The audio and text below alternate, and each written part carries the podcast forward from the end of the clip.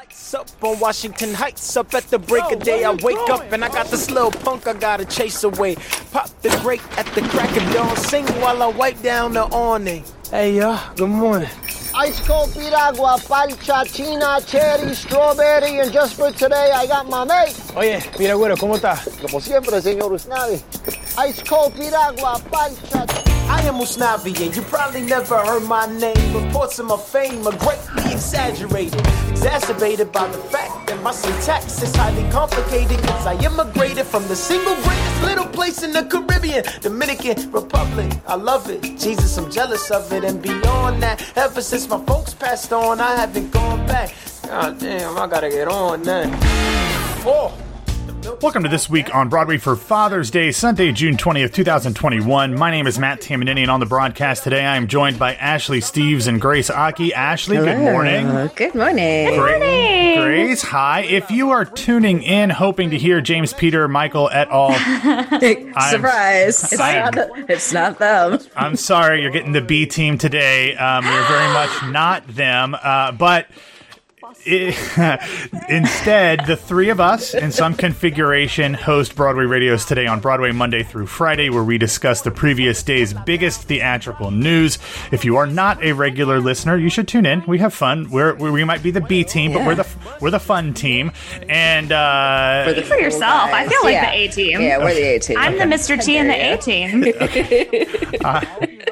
wow, you're way too young to understand that reference. So good for you. Um, You always say that. Well, it's true. Um, we things are probably going to get even crazier as we work towards reopening, so you'll want to be in the know for all of that. But today we will primarily be talking about two off-Broadway hits that transferred to Broadway, and as of the past month, have since been adapted into movies that are currently, as of right now, available to stream on HBO Max. As we do on Today on Broadway, the three of us will be having what we call a review roundtable uh, for the big screen adaptations of In the Heights and Oslo. It's similar to what James, Peter, and Michael do with their reviews here on This Week on Broadway, but we kind of format it a little differently. We will also be catching up on the latest Broadway reopening news, and Grace will give us a recap of this past week's Glimmer of Light concert, which was presented by Playbill at Radial Park. But first, Grace, Ashley, this is Father's Day. Yeah. So, so quickly, before we get into all of the other stuff, I want to know who your favorite theatrical father is. And I prefaced oh, man. this when I sent you the text about this question. Yeah, no. Because we're, cause we're terrible people. Because Yeah. I asked father, not daddy. So, who is your favorite You theatrical father? ruined, ruined all my choices. Yeah. I'm sorry. Uh, I mean, Tevye is probably the top choice forever and ever. Oh, Um, wow. Wow. Yeah, Tevye's up there. I'd say, uh, you know, Act Two, Baker of Into the Woods, Marvin also Act Two Oh, for falsettos. Marvin. Yeah. I mean, Father to Son is one of the most beautiful thea- theater songs ever written. And Aw. yeah, I love that. And also, I mean, like Wilbur Turnblad, that's that's He's pretty good. solid too. That's Yeah. pretty solid, I think. Grace, what about you? Um, I think uh, Bruce Bechdel and Fun Home. I was top gonna tier. say that too, but I was like, that's that's, kind of like that's a Well, complicated well, one. My yeah. relationship, dad relationships are complicated, and literally the the year that my father passed away, named Bruce. Um, two weeks later, I saw Fun Home, and I was like, "This isn't fair." Uh, so I would say, I would say that, and then also the dad um, in uh, My Fair Lady. I think Oh, Oh, Was it also Alfie Doolittle? Alfie. Yeah. also Yeah. very problematic. yeah, I love, you love these. the problem fathers. Well, those are the ones I've seen the most real uh, situations in. But yeah, I would say, and then also earlier we I referenced the dad and the humans because Oh, yeah, right. Jesus Christ. Um, no, I think you're right on the money with Tevye being like the best MT dad to watch on stage for sure. I think that that's the right answer. But I mainly mean Danny Burstein. When we say when we say Tevye, we mean Danny Burstein. Yeah, I of think you're right. course. Of course. that's that gets into the daddy conversation. Yeah. I Um, mean, he posted a picture of his kids today, and I have to say, you guys, those kids look like Danny Burstein. I mean, true. there's no question. there's those are no question. children. Question. Cute little Danny's. All That's right. what I, Well- happy Happy Father's Day, Danny. This was Happy supposed to be a Day, nice, Danny. fun uh, conversation. It got a little creepy. So let's move on. That's Uh, Grace. That's That's me, baby. All right. So Um, after a year of pandemic related delays, the film adaptation, directed by John M. Chu of Lin Manuel Miranda and Quiara Alegria Hudes's Tony winning musical In the Heights, was released earlier this month. If you are comfortable in doing so, it is still showing on the big screen at movie theaters across the country and around the world. And it is available to stream on HBO Max through July 11th. Afterwards, it's going to go away from the service before returning with all of these weird movie contracts and stuff like that. Now, as Grace and I discussed on Today on Broadway last week, there has been a fairly sizable controversy surrounding the film's principal casting, which we will hmm. get into in our discussion. But before we do that, I want to check in with the two of you and get your thumbnail reviews of mm. what you thought of the adaptation. Just a few sentences in general. Ashley, let's go ahead and start with you. Okay. I mean, I've seen it twice, so I feel like in like mm. one day after the other. Like what the first time I watched it was on HBO Max at night, and then I halfway through i bought a ticket to see it in a theater because it's it's one of those movies. I feel like I, as you said like you have to be you should be comfortable seeing it in a theater and not like feel pressured to do it but it's such a theater movie. It's such a summer movie. I thought i thought it was beautiful. I loved it. I'm gonna watch it so many more times. Yeah. grace what about you uh, I mean, yeah, it's so funny because I thought this was the most joyful return to a movie theater that I've ever yeah. had. I mean, I've never been in a pandemic, but if I could do it again, I would definitely say Stop, that that was that no. was the movie. I mean, that was the movie that I was like, oh my god! And I was reunited with all of my um, like literally my best friend group is Venezuelan and Honduran immigrants, and seeing the show with them was so kookaluku fun because they were screaming at certain Easter eggs that I had no idea what they were talking about. So I I thought it was the best uh, way to come back to the movie theater. And the fact that it was John Chu directing and also just a musical that has a place in everybody's heart. Uh, they did not disappoint at all. We will talk more about it, but I have to say, like, yeah. it, I was so shocked at how pleasantly surprised I was at how much I loved it. Yeah, mm-hmm. for for longtime listeners to my podcasts, whether it's been this or or or what's the other one I used to? Oh, uh, some like it pop. Uh, you'll know In the Heights has been like one of my favorite musicals since it came to Broadway in 2008. So I was predisposed to kind of love this film. And for me, while it wasn't perfect, I don't think that they nailed necessarily all of the changes that were made for the adaptation. But like you guys said, it was so joyous and it was colorful and mm. unapologetically a big fancy movie musical. I couldn't help but love it. So um, I'm with you. I've seen it both on uh, you know, the screen via HBO Max, um, and also on the big screen as well. So, um, so we all seem to be on agreement there. So we'll get into some of the weeds here, but I want to start with the central casting as Usnavi, mm. our narrator and central character, Hamilton alum Anthony Ramos, who actually also played Usnavi in Washington D.C. as well. Mm-hmm. Yeah. He took over the role that was originated by Miranda um, as his crush, and as of this film, I guess, aspiring fashion designer Daniela is played by Melissa Barrera, who who was the star of the much heralded cable series Vida. Um, as mm-hmm. the Barrio's resident genius, returning from her freshman year at Stanford, three time Latin Grammy nominee Leslie Grace makes her professional acting debut as Nina. And as her, I guess, sometimes boyfriend and also dispatcher for her father's cab company, Benny, is stage and screen star Corey Hawkins, who is likely the best known of those four uh, principals and the central two uh, couples. He was uh, kind of best known for playing Dr. Dre in 2015 Straight Out of Compton, and he was one of the, the stars of Spike Lee's BlacKkKlansman. He, of course, has also appeared on Broadway as Tybalt in Romeo and Juliet, and he was nominated for a Tony uh, for playing Paul in this most recent uh, nice. revival of Six Degrees of Separation. I do so, think you said yeah. Uh, Daniela mm-hmm. and yeah. Vanessa, but Oh, I'm sorry. yeah, yeah. For Melissa, just, yeah. just to point that out. yeah. I was in the middle as, of the text. as Rob Johnston has pointed out in the chat. Yes, oh, thank you. Damn it, Rob. Damn it. Uh, yes, you're right. Daniela yeah. uh, was played by the great Daphne Rubin Vega, who has been a guest of mine on Tell Me More, but we don't need to get into that. Oh, wow. Uh, so, Ashley, what did you think about the casting and the performances of these two central couples? Um, so I overall I really enjoyed the performances. I would say I had my I definitely saw flaws more in the women's performances than anything. I thought Anthony Ramos was incredible. I thought he was a great Usnavi.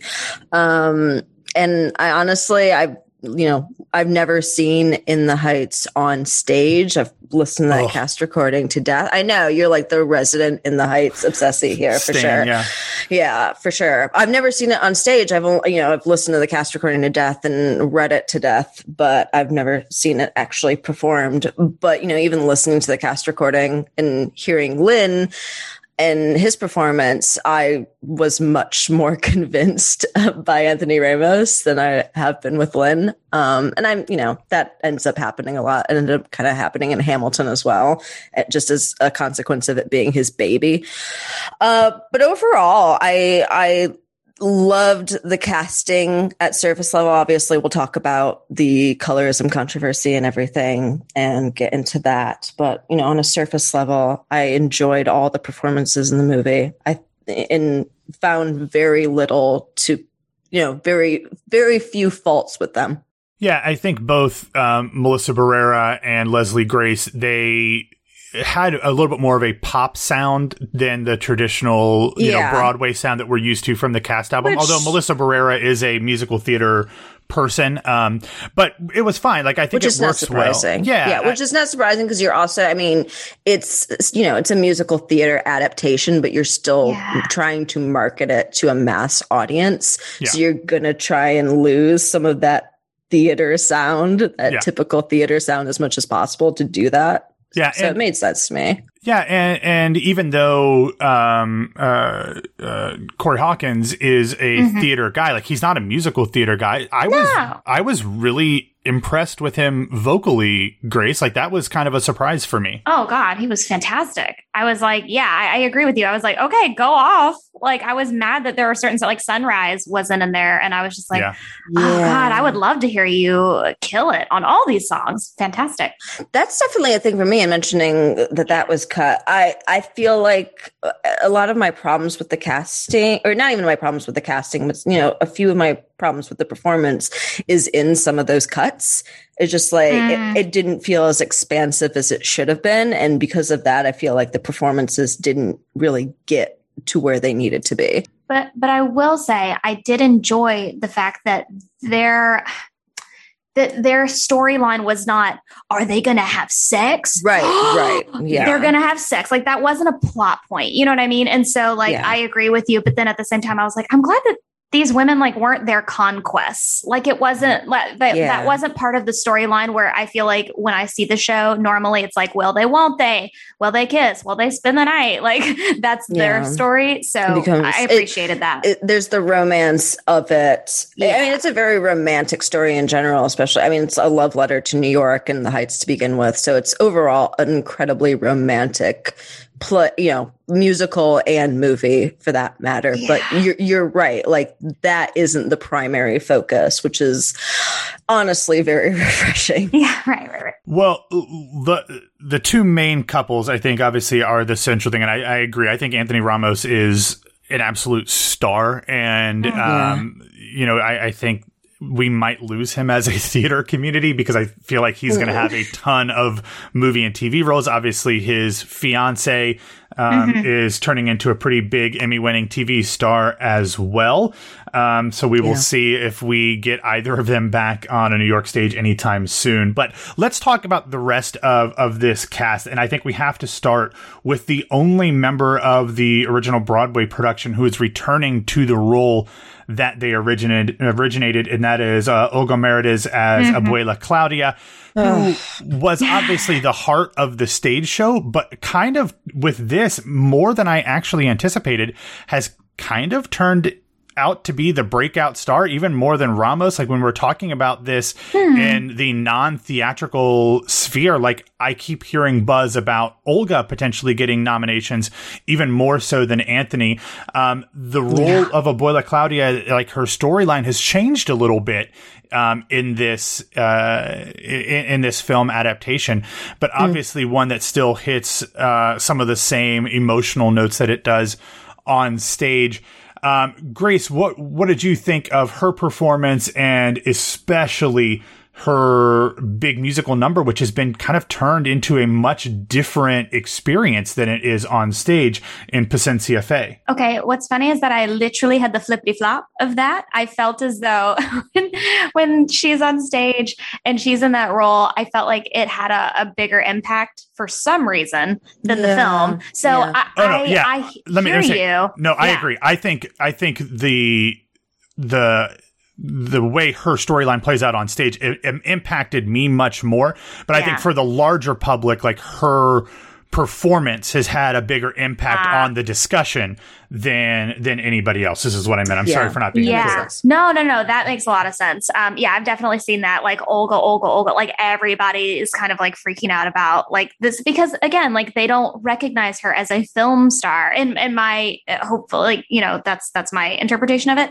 Um, like the same way with like Marc Anthony popping up. It was just like, oh, you're here. Okay. Bizarre. Yeah. It was absolutely wild. Honestly, don't, bizarre. I don't know a single person that wasn't that didn't audibly go, Marc Anthony? Yep. Yep. what? Check on J Lo. Um, no, it's it's been it's She's been fine. crazy, but I think she, I think she's okay. Um, no, but I agree with you. Like she um she really uh, has popped off, especially on the interwebs.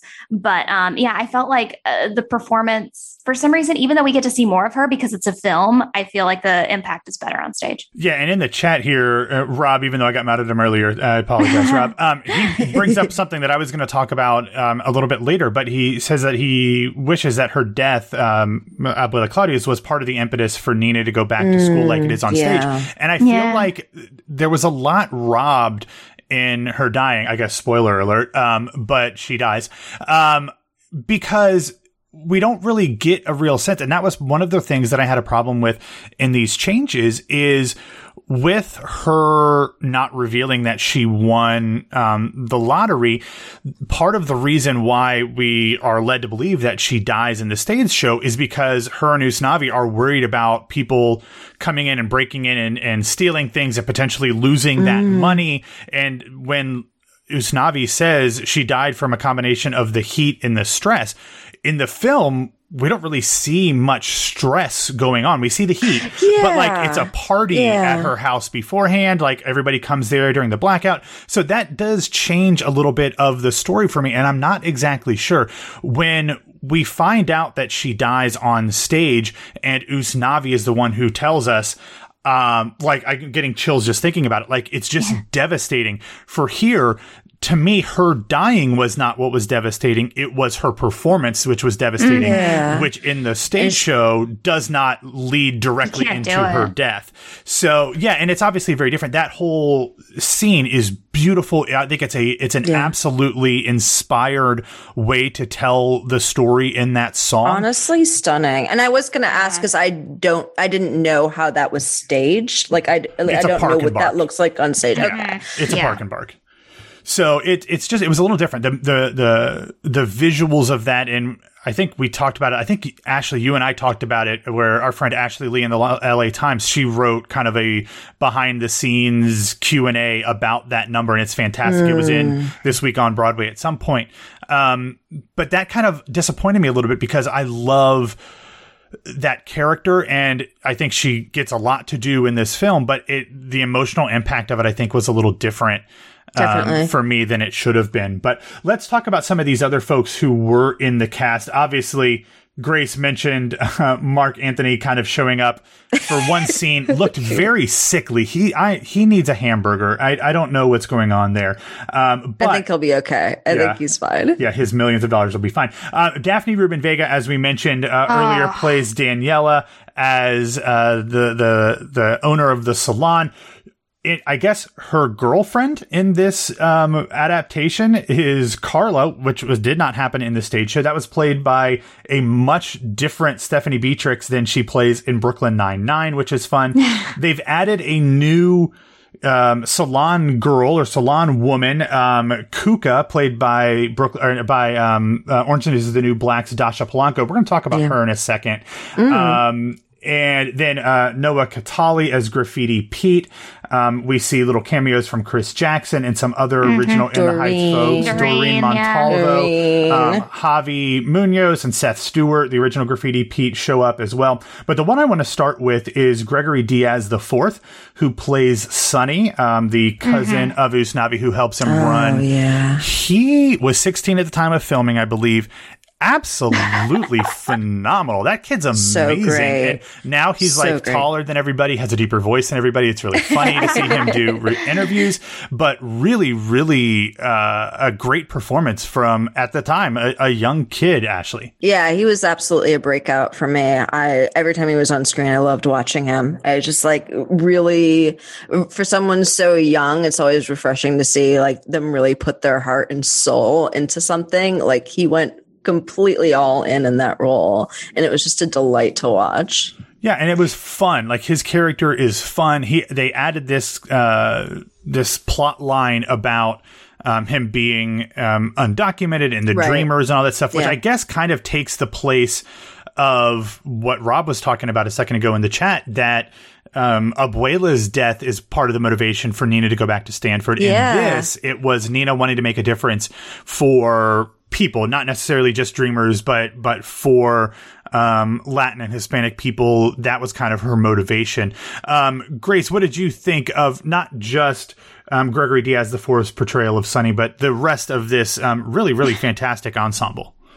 Had like no notes. I was like, okay, yeah, I don't think that I could have picked that better. I mean, Daphne, Daphne is forever like an inspiration for just yeah, she's an icon and uh, like her work. So I was I was glad to be like, yeah, suck it, adaptation of Rent. Oh, like thank you know, you. she's getting her she's getting her flowers now. I'm so happy about it. But Gregory, I uh, as Sonny, I was he grew on me. I will say that because initially I was like, ah, they just picked this kid like.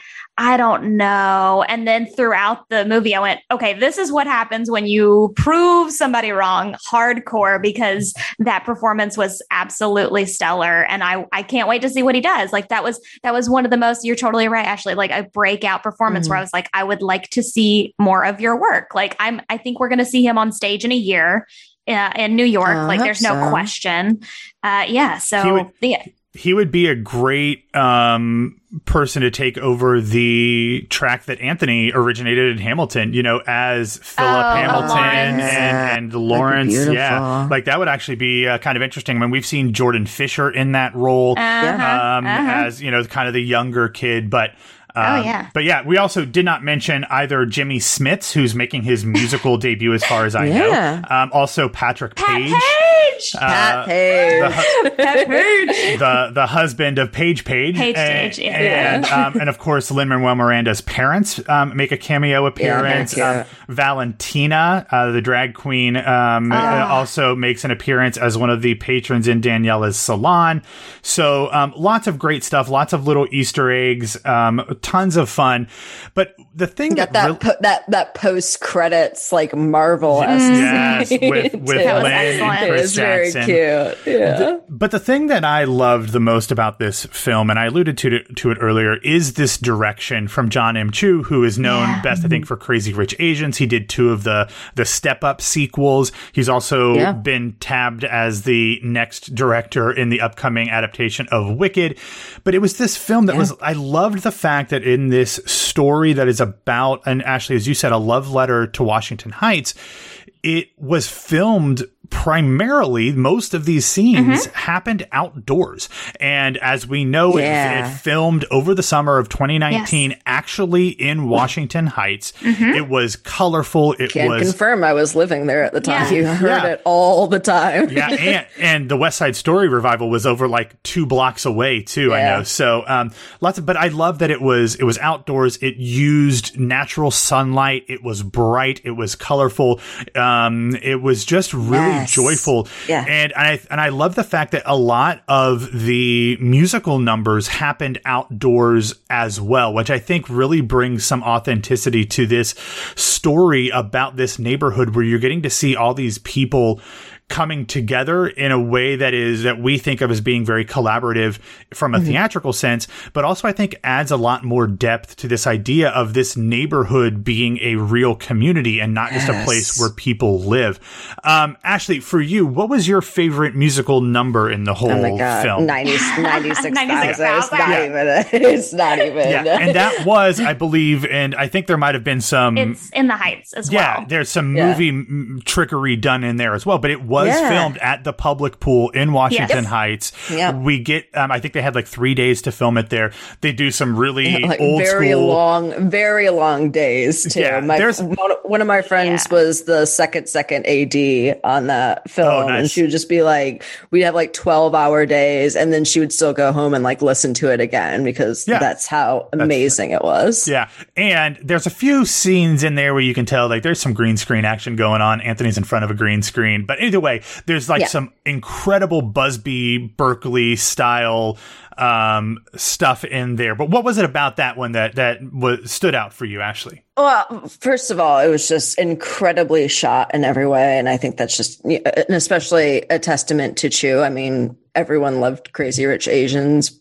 for mm-hmm. good reason. It was so beautiful. I'm, I'm so glad you mentioned about how bright and colorful it was because Yeah. we've just had so many mu- musical adapta- adaptations to film that's been like that eh, you know I, I especially think of like in into the woods of like that disney gray Oh, I think we've got like- three more coming up this year. They're going to be like that too. yeah they're all gonna look like that so it's just really you know having this as you said, all these scenes shot outdoors and really making the neighborhood a character because it is, it's the main Mhm. character of the show. Yeah. um, and having these very um you, you you recognize everything that you see especially if you've looked there everything that pops up in the movie it's like ah yes that's that's my neighborhood that's my neighborhood and to have all of that just like so bright and colorful and vibrant it, really emphasized that to me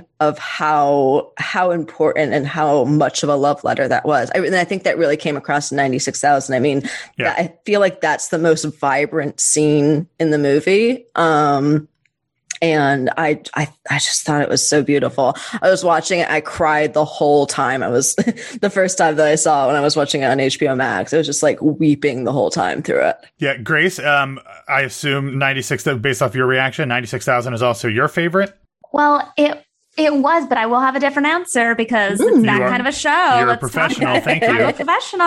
Um, I have to say that when the sun goes down, uh, just Oh, yeah. watching them do those stunts, like there's a behind the scenes videos that John Chu like. You know, Mhm. I think he tweeted it out, and um, the way that they manipulated that set piece and the green screen, because they, yeah, we're right. Like they do utilize the heights so much throughout the film that there's no question. It's not like you know they're making us think that it's that, but they're at a some studio a lot in LA. Yeah. Like this was this was a moment where they kind of did They- that thing, but it was so stunningly beautiful. That's that's when I Mhm. cried again because I was like, that's what I want from musical theater films. I want to Yeah. feel like that. I want to feel like this every time. And I don't feel like with that with hairspray. I don't feel like Mm-mm. that, you know, with certain movies that I'm like, oh my God, everybody's freaking out. And I'm like, but I don't feel like it's as beautiful. You know what I mean? Like this Sure. was this was something that I was like, okay, John Chu needs to direct every musical movie from now. Or or I just mean, like, be really hopeful about I mean, Wicked whenever yeah. it actually I'm shows up like now. 10 years later. That's the thing though. Like there's such a difficult balance, especially for musical theater adaptations Yeah. of like finding, you know, both the playful and the serious. And I think Mhm. there's like such interesting choices, eh, you know, in the good interesting, not like, hmm, interesting.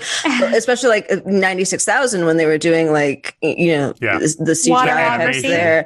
Yeah. And then as you just mentioned, like all the stunts that were in that scene, I just I, I thought the balance of everything there was, you know, he, they nailed it.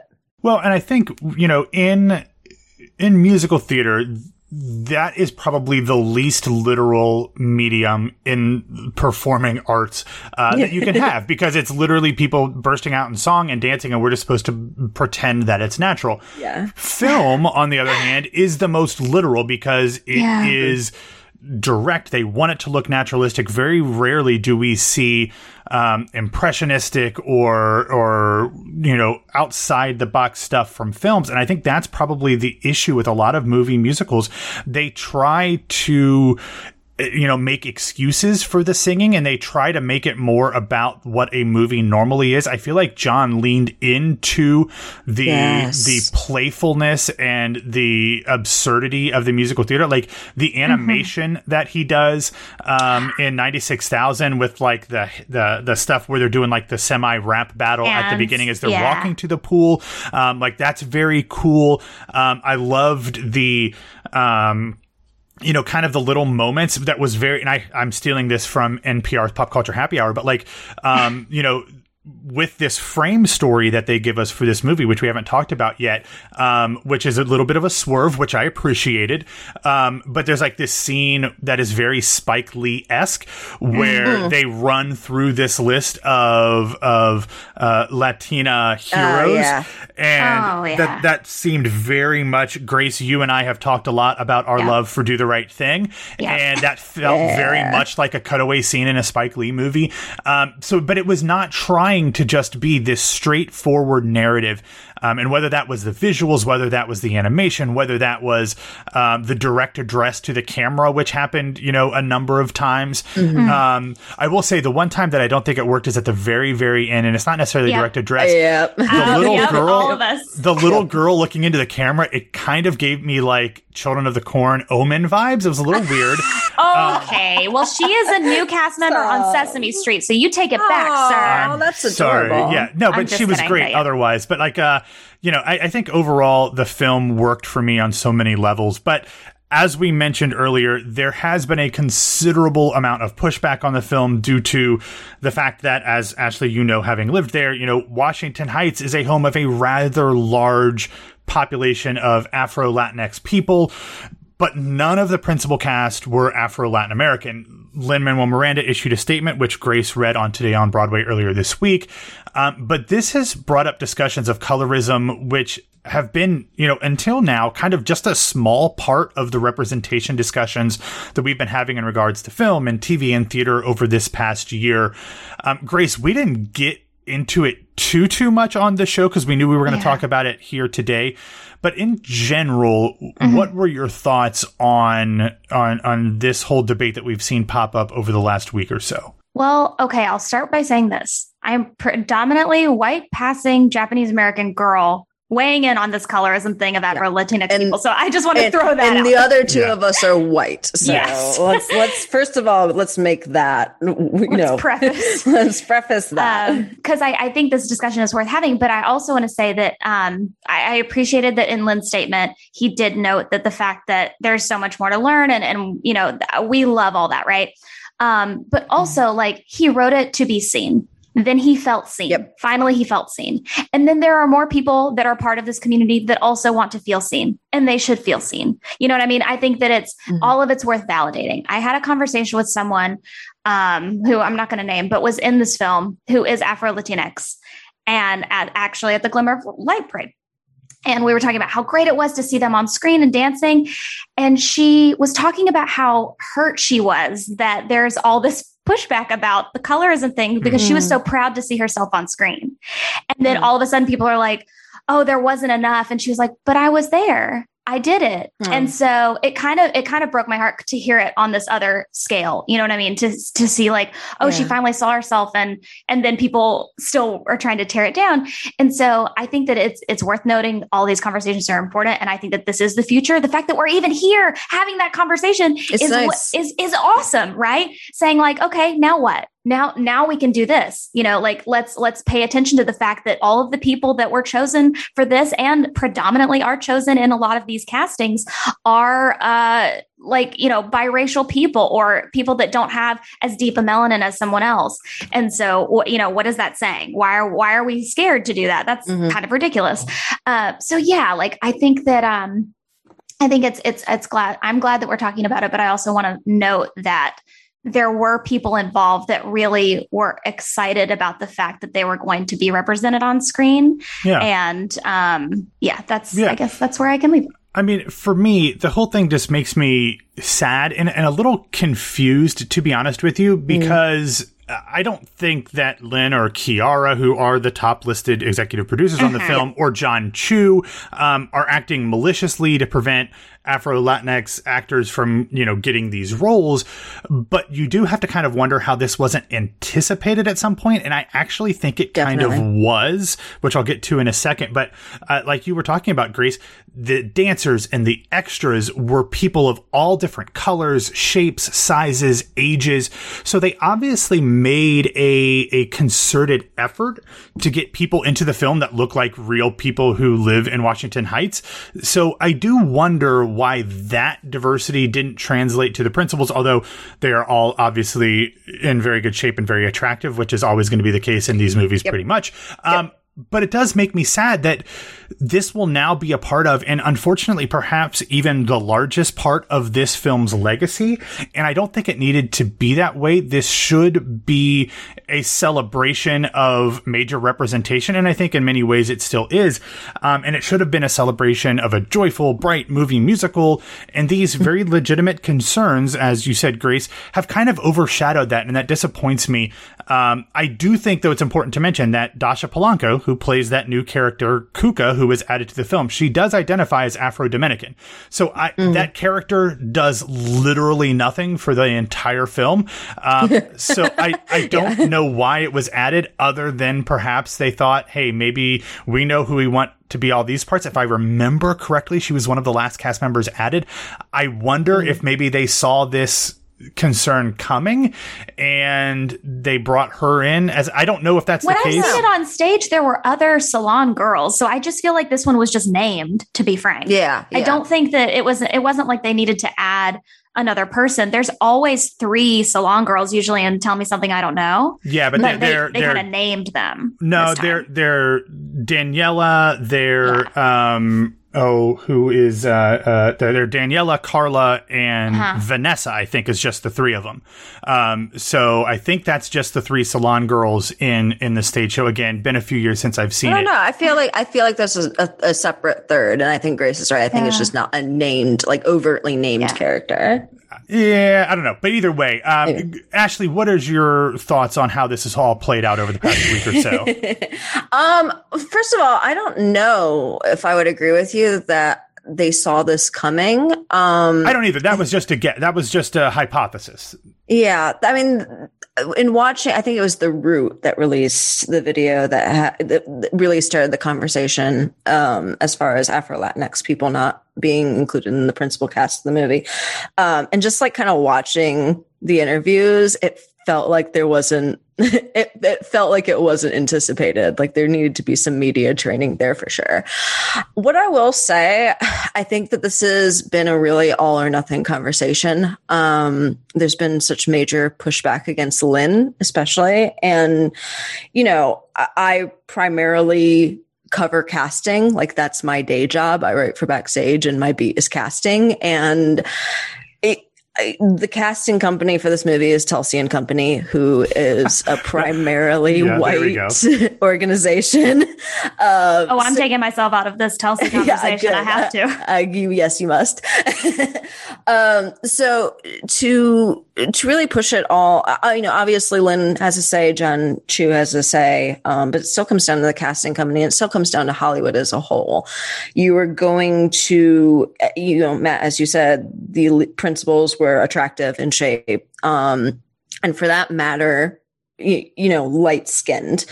That's such a Hollywood thing. Uh, I that's do not wanna- I do necessarily point a out- musical thing. Yeah, I do want to point out though in this conversation that uh, Corey Hawkins in the Yeah, character yeah, yeah. of Benny is Yes. a black man as the character always is. He is um, a dark skinned black man as well. He is, you know. So I think correct. that that's something that is part of the conversation in this, even though I haven't really seen Definitely that is. referenced as well.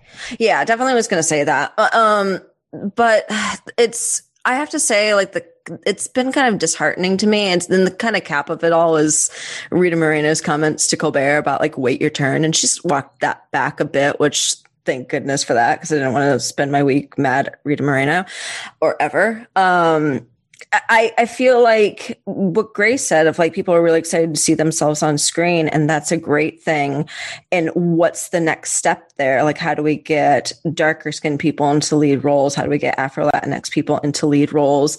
And what is that going to look like for Hollywood as a whole? What is that going to look like for casting agencies as a whole and how they kind of reformat? We've talked a lot, especially on Today on Broadway, over the last year um, about you know, the Black Lives Matter movement and kind of how that is shifting the conversations. And a lot of things have been like empty platitudes as we're kind of witnessing.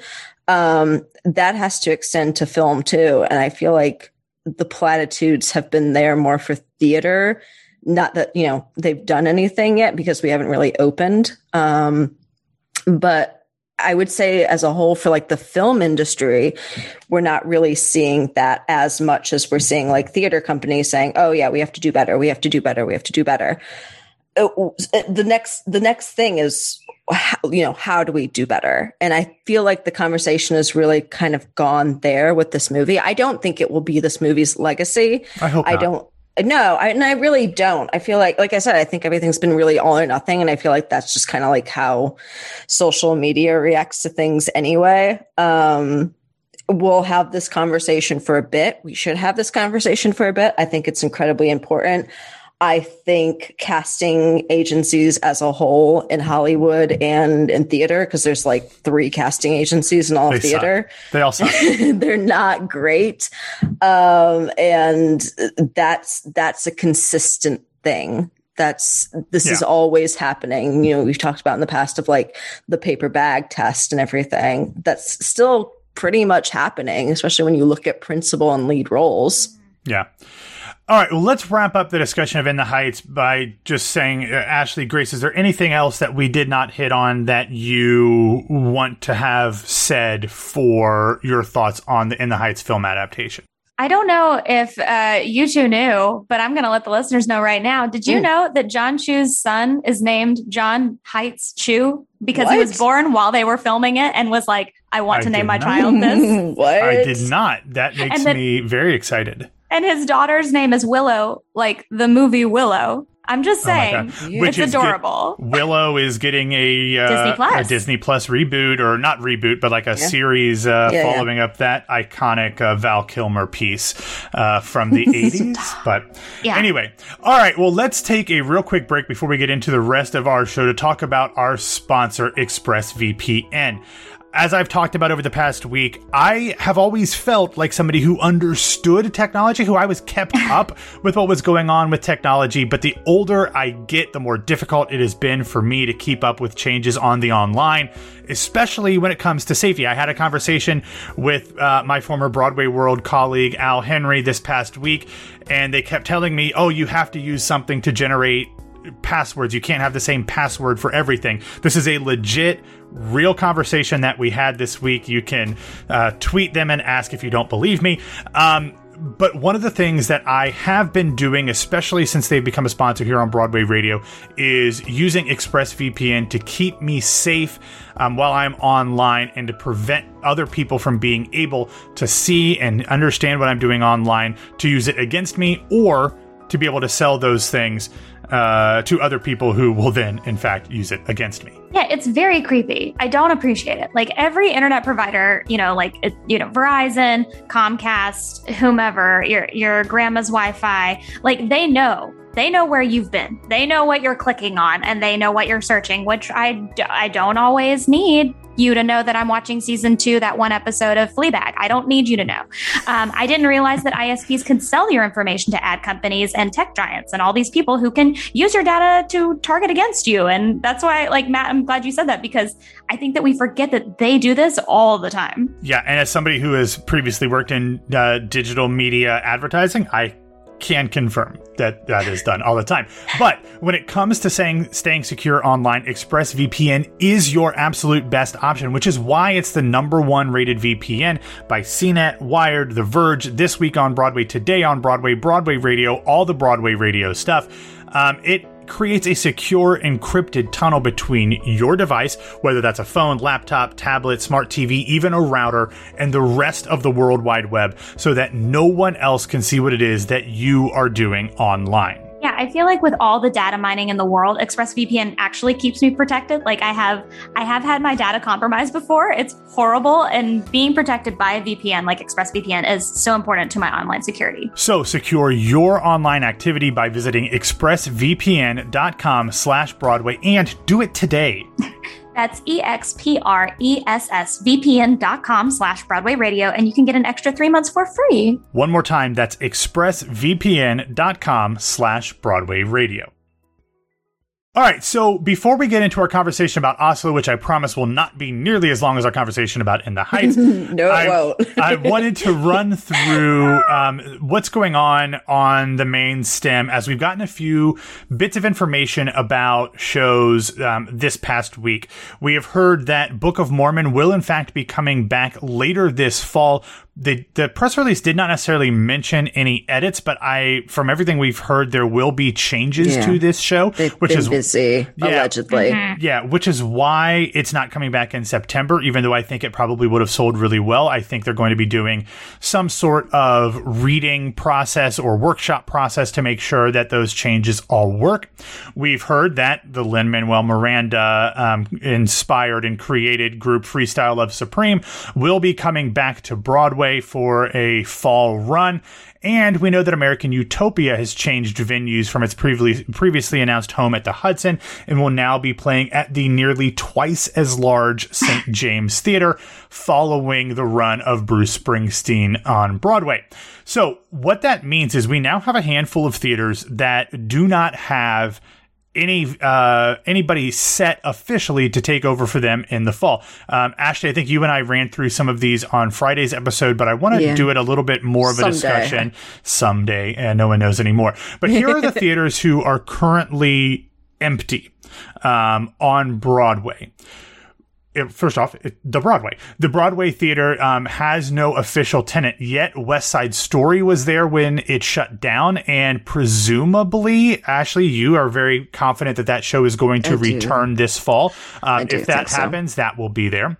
Then we have Circle in the Square, which did not have a tenant when things shut down. Um, American Buffalo was supposed to go in there, but as we talked about earlier this week, I don't think that show's coming back anytime soon. Mm. From everything I understand, there is a show that played off Broadway, I believe at the beginning of 2020, and then did a streaming version with two people who are both stage and screen stars earlier this year. There was a streaming version of that that is apparently going to be going into Circle in the Square this fall. So if you want to follow those breadcrumbs and figure that out, breadcrumbs actually is probably even more of a uh, of a hint than you realize.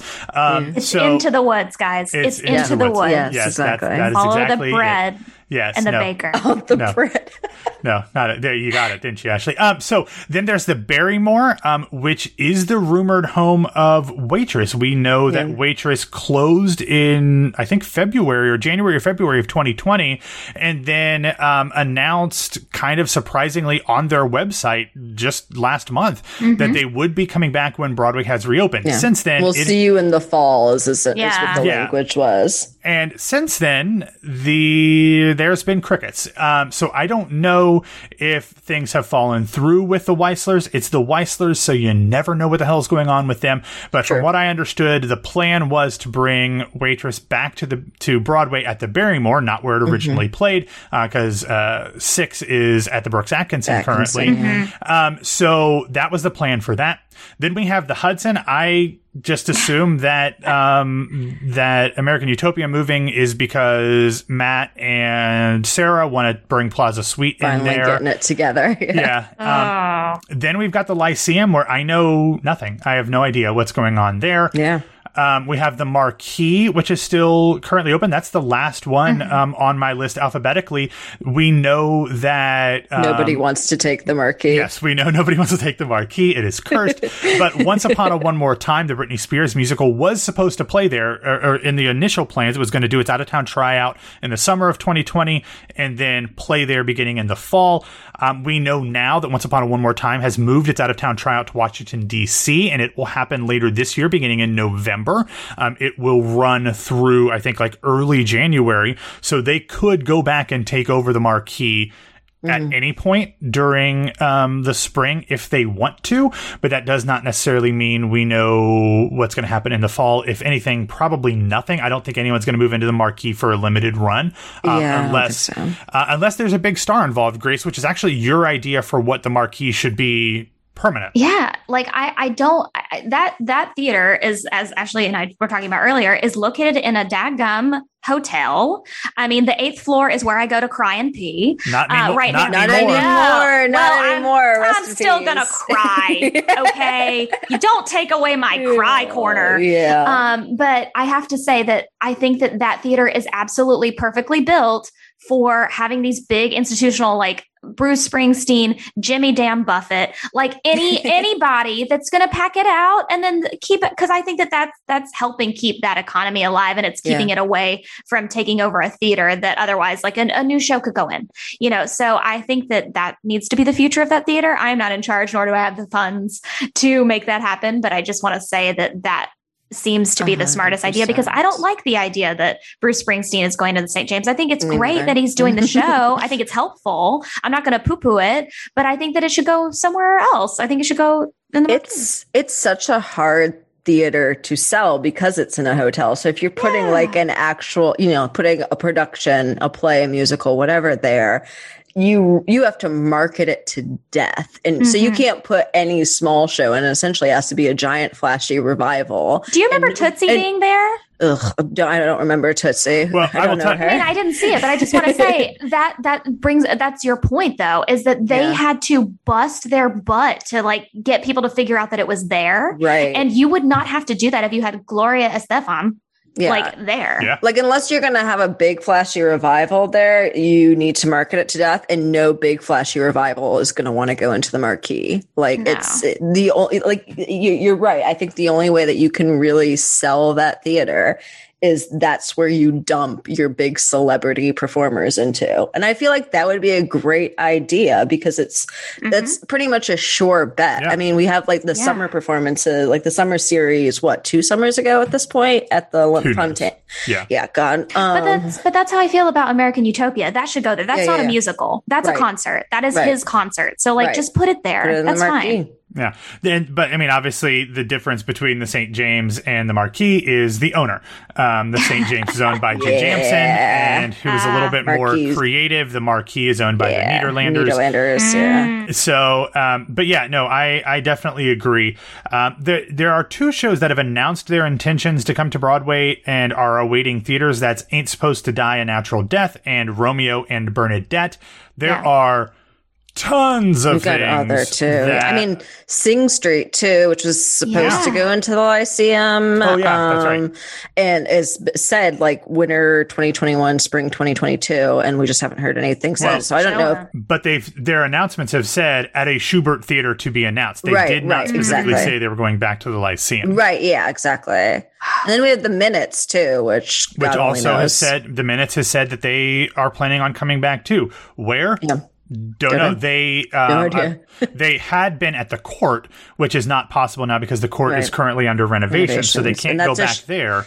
And that's a Shubert house as well. So I would Mm-hmm. assume it'd be another Shubert theater in that case. Yeah, they could go what into the else is Lyceum. open? Yeah, I mean, the Lyceum's smaller than the Cort, so um, you know they that would make sense, I suppose. But there's a ton of other things that are really interesting that have been rumored to be coming. Mm-hmm. Um, you know, we've got things like uh like like K-pop still circling. Yes. Um, we know that um, Beetlejuice technically left Broadway, although it was still running when Broadway closed. Could it magically appear at another venue if you say its name three times. I have to recuse myself. Mhm. Yeah, yeah I'm teasing with knowing the answer. Um, there's a transfer from a show that recently played Washington D.C. that I know is planning on coming up to um, to Broadway and keeping its star, but bringing in a major name to star opposite her.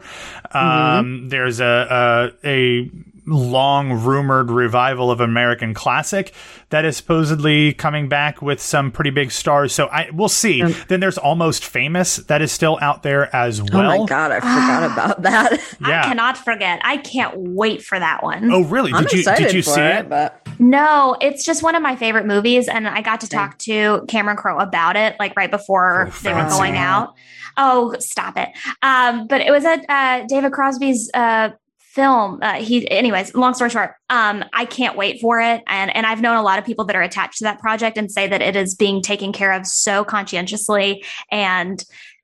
They're going to do the big song that people are like know that movie for. They had to fight to get the rights to do yeah, it we because talked about that. Yeah. yeah, yeah, yeah, yeah. So um, I'm excited because also Solea is so Solea incredible. is amazing. and I want her to be a more household name like a Sutton Foster, as Yeah, in yeah. like she's a star. And so I want more vehicles for women like her. And how has she not been on Broadway yet? It kind of angers me the fact that she has not yet Well, made I'll her tell you Broadway debut. Well, we'll do that off air. But Yeah. Um, so lots of stuff coming. A handful of theaters still open. A lot of these things that are happening in the fall are open-ended runs, but there are some um, limited runs um, with things like uh, Caroline, or Change, Clyde's, um, Lackawanna Blues, things that will be closing in the fall or after the holidays.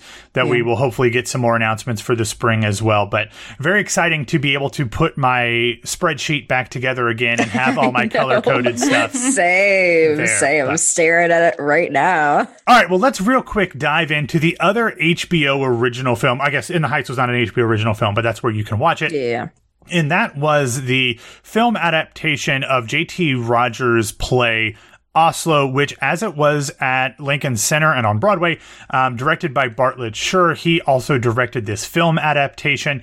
This one stars uh, Andrew Scott and Ruth Wilson as a uh, a Norwegian um, husband and wife. I'm not even going to pronounce um, Andrew Scott's character's name, but um, Ruth Wilson's character's name is Mona, and they through back channels basically arrange for what is now known as the Oslo Accords, which was a peace treaty between the Palestine Liberation Organization and um, the Israeli state.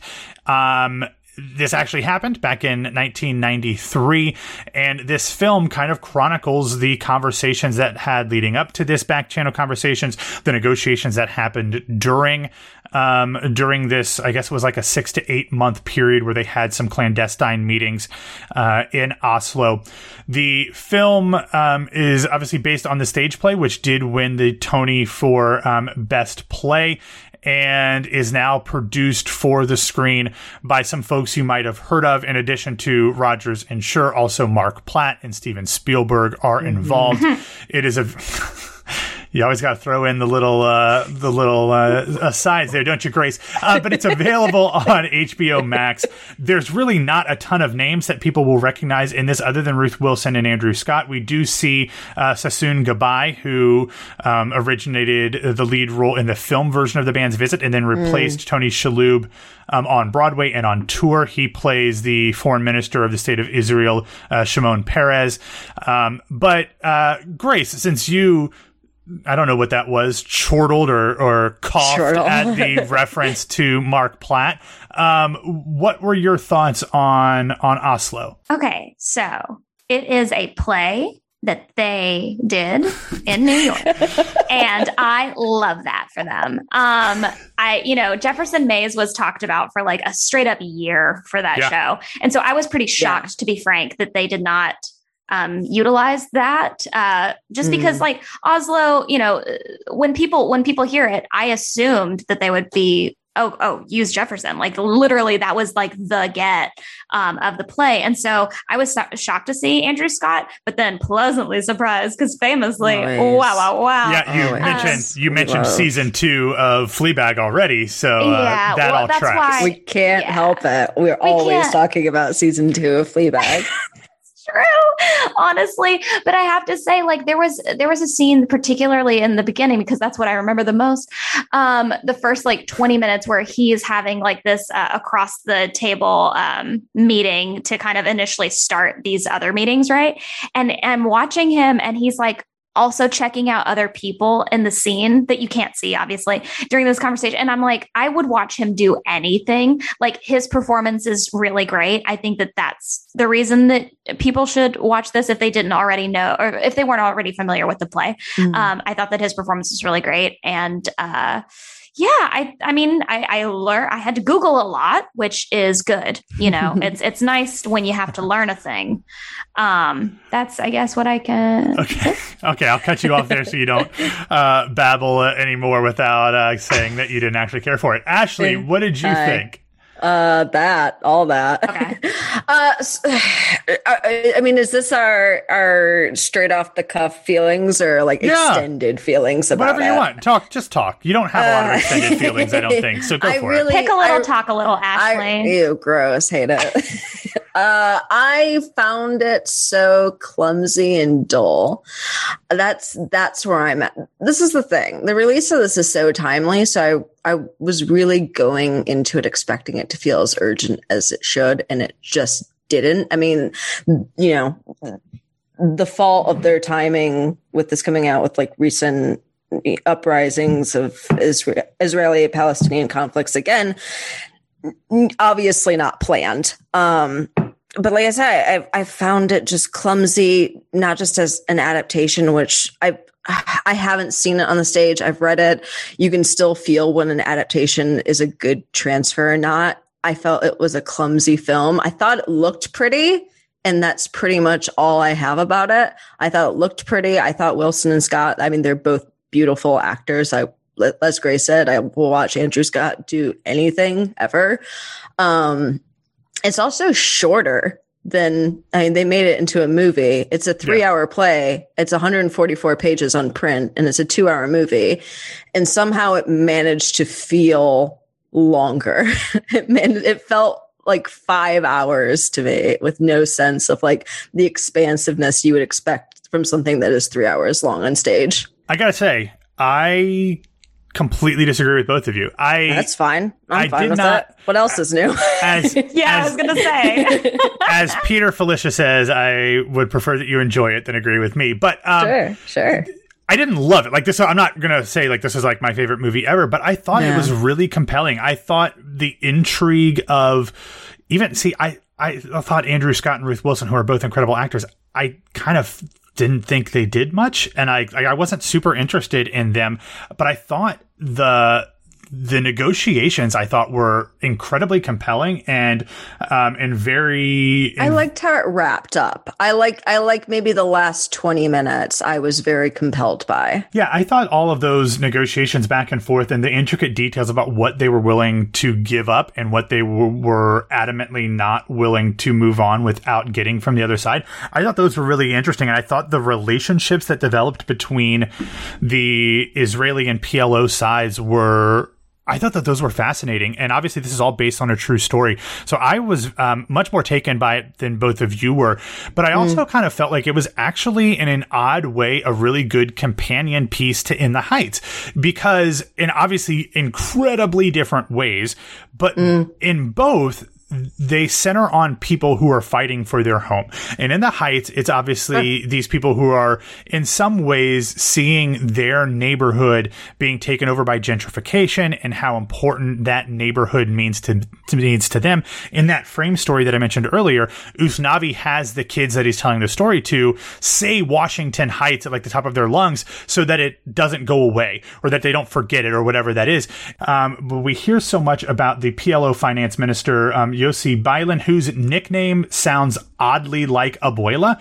Um, his his nickname is um, Oh, I don't. I'm not gonna. I'm gonna screw it up if I do that. I'm sorry. No, that's the wrong character. I I, I got that. Um. Uh. There we go. His, his name is Ahmed Kuri, and his nickname is Abu Allah. Um. And the way they say it a lot made me think it sounded like uh, Abuela uh, multiple times. But he talks about the fact that he hasn't seen his home since they were forced out by the Israelis, which was 40 years ago, and he's really just fighting for his home. And you can see the passion there. So maybe it's because I had in the Heights on the brain, but I felt like there was a lot of connective tissue there um, in the same DNA of, of caring about and fighting for their home, even though obviously the, the stories and the people could not be more different. R- Right. But- in- what I will say about that is that in talking about it being kind of like a companion piece, the difference to me, I mean, obviously they're incredibly different movies, but if we're talking about them in the sense of companion movies, there is such an emphasis on the personal of this play and the actual true story, the connections to the people over the broad approach, a, a broad approach to diplomacy. And I just didn't feel that connection. We're in the Heights hmm. is such a personal movie where you feel connected to every aspect of it because that's what it's supposed to do. I found almost any attempts to establish human connection just to be empty and rushed. The only time I really felt any urgency, which you just said, and then also Ruth Wilson when she's, you know, especially as she's telling, which, you know, begging really both parties to sit back down and finish their negotiations mm-hmm. after so many years of their children dying. And this is how this is their only hope. And I don't know if that's a consequence of like trying to wrap up decades of conflict and horrors into, you know, either two hours or three hours if it's, you know, film or stage respectively or if it's like dumbing it down and dramatizing it for an audience or even more so an american audience. But that's just kind of how it hit me. Yeah, and I think there's a lot of things in here that are unfortunately still very much a part of our discussion on this. Yeah. almost uh, you know 3 decades later the PLO finance minister who I mentioned um er, earlier Abu Allah says which is his nickname he says I've never met an Israeli face to face and that's pretty emblematic of not just the Israeli and Palestinian you know conflict now. That's a you know we see that today in so much of our discourse in America where whether it's a you know racial things or or you know people of different religions or faiths or national whatever we have these hatreds and these preconceived notions for each other. When we have no actual firsthand experience we just listen to what other people say of them and that colors what we think they think and who they are and that and that's very destructive. And you know the thing it was the last line that you know kind of in an epilogue that Ruth Wilson's Mona says. She says if we do not sit across from our enemies and see them as human beings then what will become of us? And unfortunately over the past mm-hmm. five six seven years here in America we have certainly seen that and probably much longer than that um, we've seen that everything literally, literally the whole history of america yeah, well, yeah, and especially though we've kind of just gotten rid of this pretense of wanting to work with people that we disagree with. Now it is strictly enemies, and and that's really sad. And I thought that this story um, kind of enca- encapsulated that really well. And um, you know, I I, I get that think it's not for everybody, but yeah, go yeah ahead. i think the play does. I think on the Yeah, page because i haven't i i didn't get a chance to see it when it was on stage. I wish i had because i would have liked to see how you know the tension of all that and the empty spaces of all that that you don't get when you just read it on paper. I i feel like it does it, it does that in the stage version. I didn't get that from the movie, and I don't know if that's if cuts from it. I don't know if that's you know not opening up the space enough to allow that to happen. It just it felt it felt rushed and also too long, and I don't Hmm. that's know how they good. managed to do that. Congrats, Bart.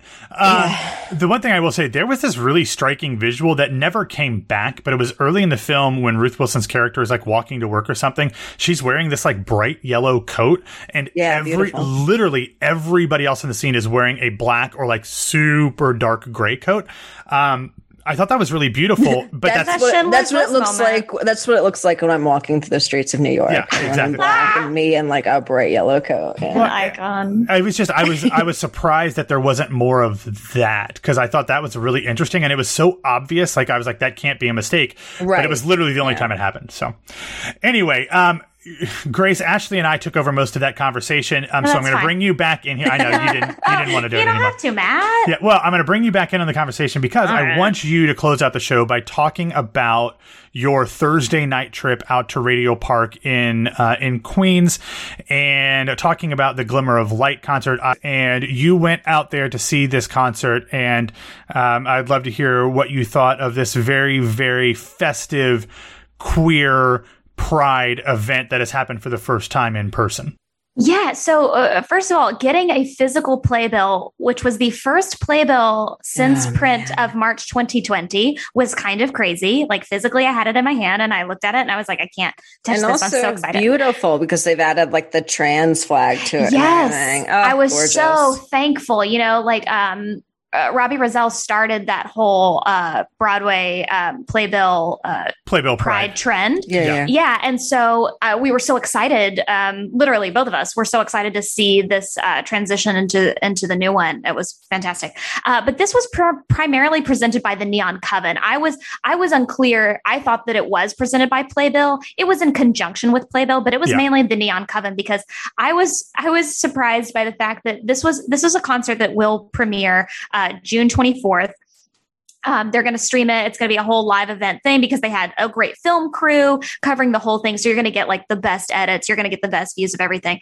Yeah. Um, even though I will say, uh, Dorinda Medley's group of fan uh, friends were sitting directly in front of me and were standing, drinking wine, talking during the show, which was killing me. They were the only people like distracting from the stage. I was cracking Aw. up.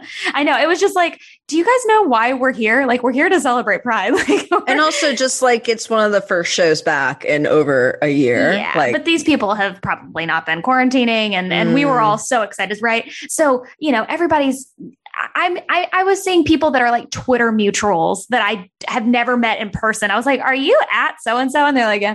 Uh, but it was it was a whole lot of fun. The music was the Neon Covens music, uh, like top to bottom. Even though they were in conjunction with Lady Gaga's. Um, oh gosh, now I need to Born This Way Foundation, and so and Cadillac. That was all presented by them. So I was expecting more Gaga music, perhaps. There was just Born This Way, essentially, but the music uh, we could not sing along to. We were just ingesting because there were these great performances on stage. There were incredible Vogue performances. There was, Yes. uh, oh gosh, like I I was just so energized by the end of it. I was like, yeah, let's all go out. But I'm kidding because I walked 20 minutes from the train, so I'm going to go home but uh, yeah, so the ra- Radial Park. This is now the second time that I've been uh, in the past like two weeks. It's far Queens, out. Queens resident Grace Queens. who lives in Jersey. I live in New Jersey. Yeah, but uh, it was it that space. I hope continues to get utilized by theatrical performances because it is absolutely beautiful. Like you go out there, you can drive up, you can you can walk up, whatever. But it's like on the water, and they've got this huge screen, and they've got all these great Broadway ties that I'm like, this could be kind of great, like year round, is what I'm saying, not just because we're in a pandemic. Still, you know what I mean? Like it, it was just, but yeah, the performances were really excited. I was excited to see Alex Newell perform. Alex Newell was there, but then did not perform. Oh no! Uh, yeah, it was very strange. Um, but like there were some Marti Cummings, who's one of my favorite drag superstars slash friend, um, talked a lot about you know, yeah, exactly. They're they're running for um, city, City council, council. and so uh, it was excited to see them kind of have that platform to not only talk about like queerness, but also like you know political justice that needs to happen. Which, like, let's not forget, is the reason we have Pride at all. Yes, So um, it was it was just a great event to uh, come back to theater, to come back to people, to come back to like celebrating Pride in this communal way. And I'm so excited that all of you are going to get to see it when it's streamed uh, through Playbill. You're going to have to follow Glimmer of Light because uh, you're going to have a lot of fun at home. That's awesome. Yeah. Well, you guys, we have crossed the not only the hour mark, but the one hour and twelve minute mark, longer than we thought we would go. Sorry. So it is No, it is Father's Day. Um, so we're gonna let everybody go now. But thank you for listening to this week on Broadway with the TOB team taking over. You can follow us on Facebook, Twitter, and Instagram at Broadway Radio, and you can find me on Twitter and Instagram at BWW Matt. Ashley, where can people find you? You can find me on Twitter and Instagram at No This Is Ashley. Grace, and what about you? You can follow me on it's uh, well on Twitter and Instagram at it's Grace Aki. And she's also the one manning all of uh, Broadway Radio's social media. So if uh, you She see anything simply there- doesn't have enough to do. no, No, she does not. constantly None of us do. Yep. Don't forget, everybody, if you would like to support Broadway Radio, get all of our content before you can hear it anywhere else. Head over to Patreon.com/slash Broadway Radio. Um, this is kind of a line of demarcation for us here as the Today on Broadway team takes over this week on Broadway. We're going to be continuing to do some review roundtables moving forward, but they might have more of a life over on Patreon um, than anywhere else. We kind of set this as a line as we took over for some changes in programming. So stay tuned for information about that and definitely make sure you head over to broadwayradio.com slash Patreon. All right, everybody, have a wonderful rest of your Sunday. Have a wonderful Father's Day for all of the fathers out there, father figures, whether they are actual fathers or not, all of the mothers who are doing it all. Yeah. Um, we love you. We thank you for the support, not only for your kids, but for listening here on Broadway Radio. Have a great rest of your weekend. And Ashley and I will be back to talk to you on Today on Broadway on Monday.